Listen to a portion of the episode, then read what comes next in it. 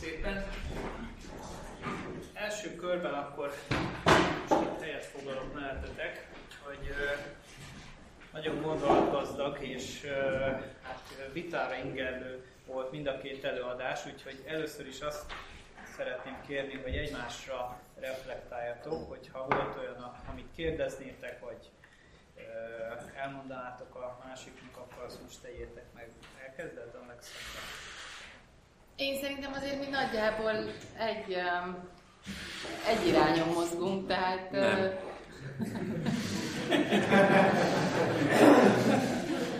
én, én arra gondoltam, hogy hát ha kinyitjuk a, többieknek a... De hogy mondjuk.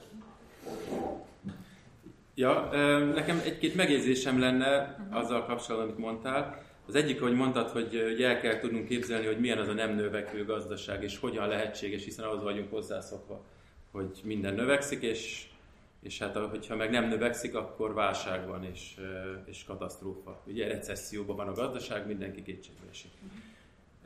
Azt gondolom, hogy meg hogy lehetséges egyáltalán ilyen, a 19. század végéig tulajdonképpen nem növekvő gazdaság volt a Földön. Az az 1-2 százalékos gazdasági növekedés, ami a nagy ipari forradalom idején volt, az mai mértékkel nézve majdnem, hogy nem növekedés. Tehát a válasz az, hogy természetesen akkor is volt munkája az embereknek, akkor is dolgoztak, akkor is meg tudtak élni.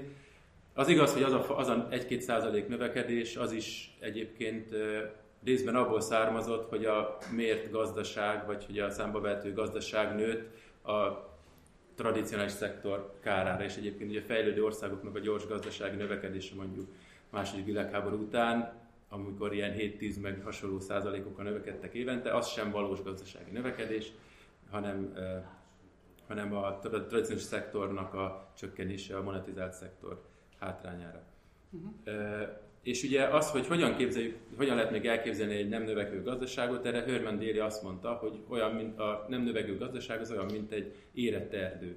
Tehát mennyiségében nem növekszik egy erdőnek a faállománya összességében, tehát egy adott területen, de mégis van benne mozgás, hiszen fák nőnek fel, fák meghalnak, ugyanez lehet igaz egyes szektorokra egy nem növekvő gazdaságban, hogy mit tudom én, a ez a szektor nő, a másik csökken, ahogy az emberek igényei vagy a lehetőségek változnak. Tehát a, ne, nincs messze egyébként, tehát ez egy viszonylag könnyen elképzelhető kép. Ha, ha... Rendben. Reagálok erre, jó? Igen. Jó. Tehát, hogy, hogy én, én azt, azt gondolom, hogy tehát relatíve kevesen éltük meg azt a 18. századi állapotot, amiről te beszélsz, tehát az, hogy az emberek fejében milyen alternatív jövőkép létezik, az igenis meghatározza azt, hogy ők mit hajlandóak megtenni, vagy nem megtenni ma.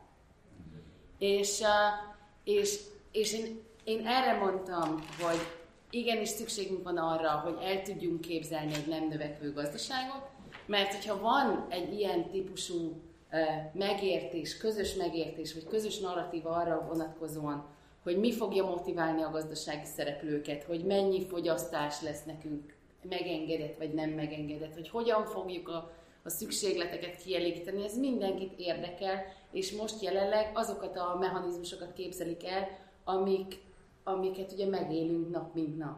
Tehát, hogy én csak azt mondom, hogy szerintem a világ nagyon megérett arra, hogy léteznek ilyen alternatív jövőképek, tőlem aztán ezt hívhatjuk utópiáknak is, de hogy legyen valami, ami az ilyen típusú beavatkozások mögött egy, egy narratívaként létezik. Tehát szerintem, szerintem tehát én, én erre gondoltam, amikor azt mondtam, hogy igenis el kell tudnunk képzelni egy nem növekvő gazdaságot. Oké. Okay. Lehet Lehet akkor van. Én is most provokatív leszek, Jó. folytatom a kérdések sorát.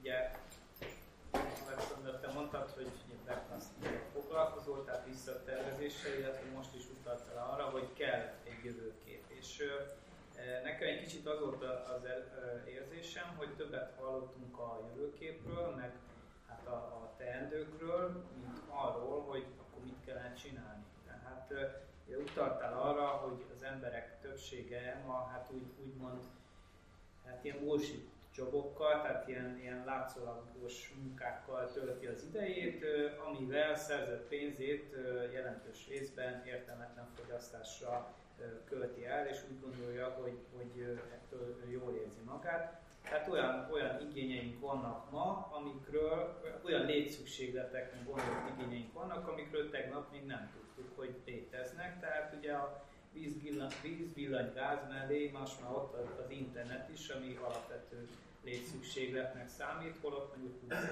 ez nem így volt.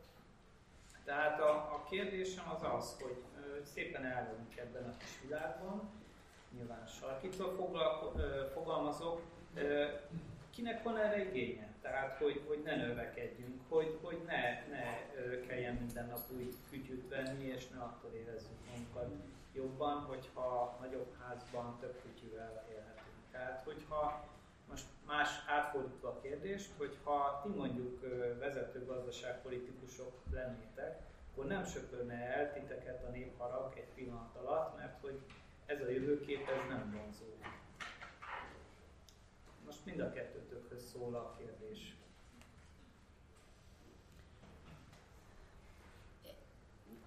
Abban én igazat adok neked, hogy hogy, hogy nincsen, nincsen mondjuk igény most per pillanat arra, hogy persze adjuk le a, adjuk lejjebb a, a fogyasztási szintünket. De hogy, de hogy ez az igény azért nincsen, mert hogy, mert hogy mindenhonnan az ellentéte jön pozitív üzenetként. Tehát, hogy azok, akik mondjuk nem ezzel foglalkoznak nap mint nap, azoknak honnan jönne ez az igény, ha még igazából, tehát azon kívül talán talán az már valamennyire eljut az emberekhez, hogy, hogy mondjuk valamiféle környezeti válság van. Nem mindenkihez, nem ugyanúgy. Nem ugyanúgy vagyunk hajlandóak ezt az üzenetet felfogni, de hogy, de hogy, hogy ennek a, a pozitív kontextusa, hogy, hogy miért adom fel mondjuk ezt a fogyasztási szintet, vagy ezt a fogyasztási igényemet, Na, arról aztán végképp nem beszélgetünk. Tehát, hogy, hogy, hogy, hogy, hogy milyen lenne mondjuk egy, egy igazságosabb társadalom, vagy egy... Tehát, hogy, hogy, hogy, hogy nem... Tehát, hogy, hogy egyik szükségletről lehet, hogy lemondok, de jön helyette egy másik, ami, ami, meg, ami meg sokkal jobb. Tehát, hogyha ha, ha jobb a, a munkakörülményem, vagy biztosabbnak élem meg a megélhetésemet, akkor lehet, hogy hajlandó vagyok lemondani a, a nem tudom, 15. cipőről, vagy a harmadik kastélyomról most nyilván sarkítottam. Hát én azt gondolom, hogy egyrészt van igény erre. Tehát nem igaz, hogy az emberekben nincs igény. Az emberekben van igény erre, hogy kiszálljanak a taposómalomból, vagy azt egy legalábbis enyhítsék azt, hogy naponta újra és újra még többet, még többet kell szerezni, de mint említettem, így a jólét relatív, tehát ha azt látom másokon, hogy ez, ez megy, akkor én is megyek velük. Tehát, és először az alapjait kell, a feltételeit kell megteremteni annak, hogy ez ne így menjen tehát a gazdasági szektorok, egyes gazdasági szektorok lokalizálása teszi lehetővé azt a nyugodtabb létet, és tulajdonképpen biztonságosabb létet, amit aztán, hogyha egyre többen megtapasztalnak, akkor már lehet azt mondani, hogy nincs is szükséged 20. kütyűre.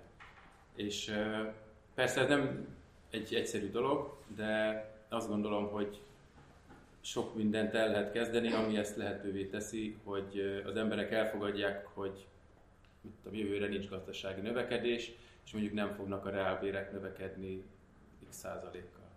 Hanem ami van, az nekem elég, hiszen mindenem megvan. Tehát, hogy e- ez, ez az érzés egyre több emberben kialakul, akkor egyébként lehet alapja sok területen annak, hogy változtassunk.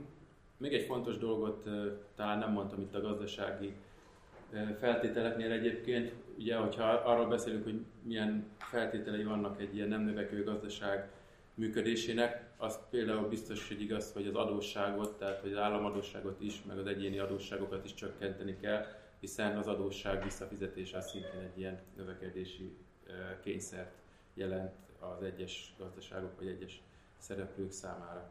Tehát a válaszom az, hogy nyilván nem ajtóstól kell rontani a házba, hogyha az embernek lehetősége van intézkedéseket hozni, de lehet tudni, hogy mi az, ami fele el kell indulni ahhoz, hogy ezt a fajta növekedési kényszert leépítsük. Akár még úgy is, hogy ugye Magyarország egy kis nyitott gazdaság a világgazdaságon belül, itt is van arra lehetőség, hogy elkezdjük fölnövelni inkubátorszerűen azokat a területeket, amik alapjai lehetnek a fenntartható gazdaságnak. Még egy kérdésem lenne, hogy szerintetek a változás az honnan vagy kiktől indul?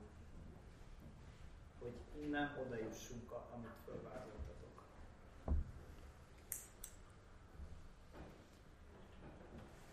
Um, én nem, én nem gondolom, nem hiszek abba, hogy holnap reggel az egyik politikai vezetőnk fölébred, és azt mondja, hogy oh, miért nem gondoltam én addig, eddig arra, hogy nem növekvő gazdaságot építsek. Tehát hogy azt nem hiszem, hogy, hogy ilyen típusú felülről jövő kezdeményezés lesz. Um, ez csak akkor elképzelhető, hogyha, ahogy te fogalmaztál, megvan rá az igény. Tehát, hogyha a hatalomba maradásuk feltétele, vagy hatalomra kerülésük feltétele az, hogy az embereket érdekli, hogy ezzel a témával mi történik, akkor, akkor azért nyilván nagyobb esély van rá, hogy, hogy, hogy, hogy, hogy ilyen típusú politikai beavatkozások lesznek. Tehát én, én inkább abban hiszek, hogy ezek egy alulról jövő um, szerveződésként történnek meg, ahol, ahol ez a típusú mentalitás előbb-utóbb elér egy olyan kritikus tömeget, ahol a gazdasági szereplőknek is, tehát a gazdasági hatalommal rendelkező szereplőknek is, meg a politikai hatalommal rendelkező szereplőknek is valamennyire erre reagálni kell. Hol ez az alul? Tehát, hogy kik vannak az alul fogalmában? Bárki.